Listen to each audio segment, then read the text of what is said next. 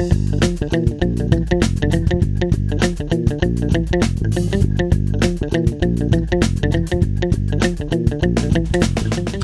back, Buffalo Bills fans. It's Matt Warren, editor-in-chief at BuffaloRumblings.com and the host of Buffalo Rumblings Q&A here with you for a special Buffalo Rumblings podcast. The Pittsburgh Steelers and Tennessee Titans game in week four has been postponed, not just a day, not just a couple days, but quote, later into the season. That means that the next team that the Tennessee Titans will play will be the Buffalo Bills in week five if everything goes off as it was supposed to before the Tennessee Titans COVID 19 outbreak.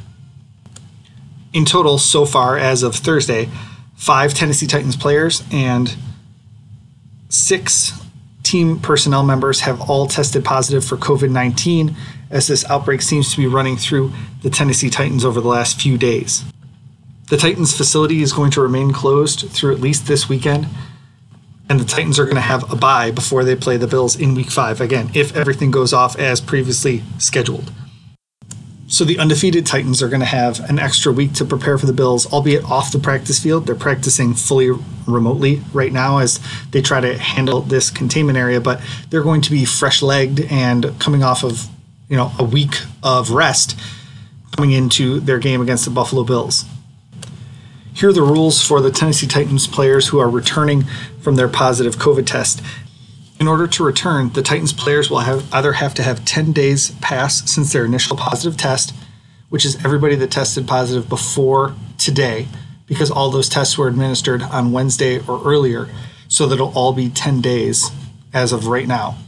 Or five days have passed since the initial positive test, and they get two negative tests at least 24 hours apart. So theoretically, all the asymptomatic players from the Titans could be playing against the Bills a week and a half from now.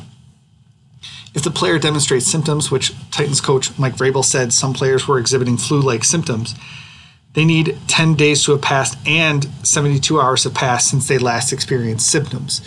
So those players are probably unlikely to play against the Buffalo Bills, considering they were experiencing flu like symptoms at some point this week. Now, Vrabel didn't get into when they were experiencing these flu like symptoms, but that's what the rule says at least 10 days since the symptoms first appeared and 72 hours since last experienced symptoms.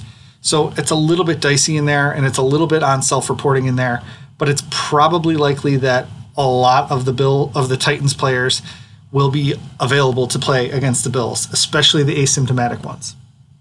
The symptomatic players, it'll be a little bit dicier, but again, as long as their symptoms appeared more than 10 days ahead of the Bills game, they have a chance to play against Buffalo.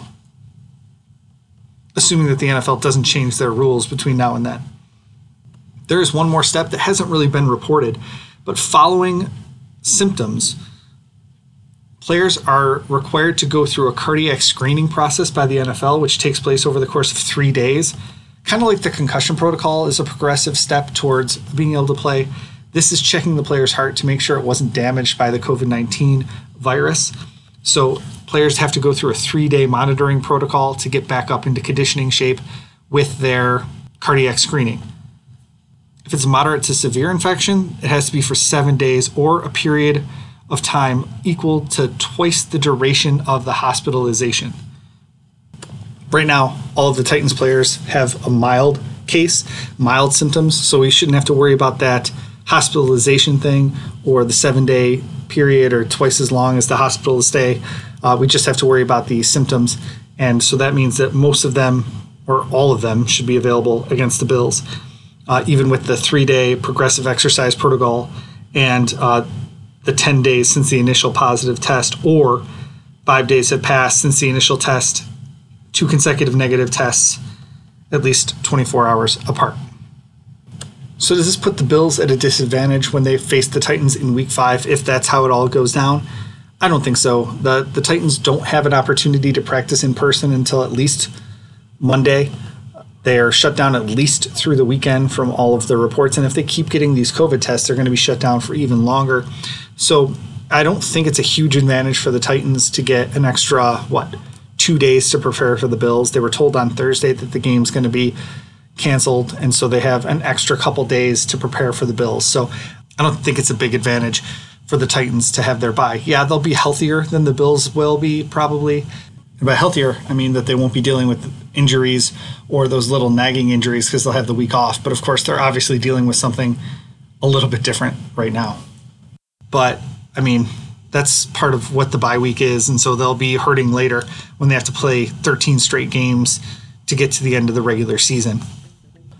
Obviously, we'll have more information on the story as it develops as we get into Titans week after the Bills play the Las Vegas Raiders, but we wanted to put this out to make sure that everyone was aware and kind of have that opinion about whether or not this is a benefit for the Titans or if it's kind of a hurdle that they're going to have to overcome or if, how it's going to affect the Bills going forward. Make sure you subscribe. Make sure you like our podcast. If you want to leave a review or tell us how we're doing, make sure you do that as well over in the comment section at buffalorumblings.com or in whatever app you're using. Thanks for listening and go Bills.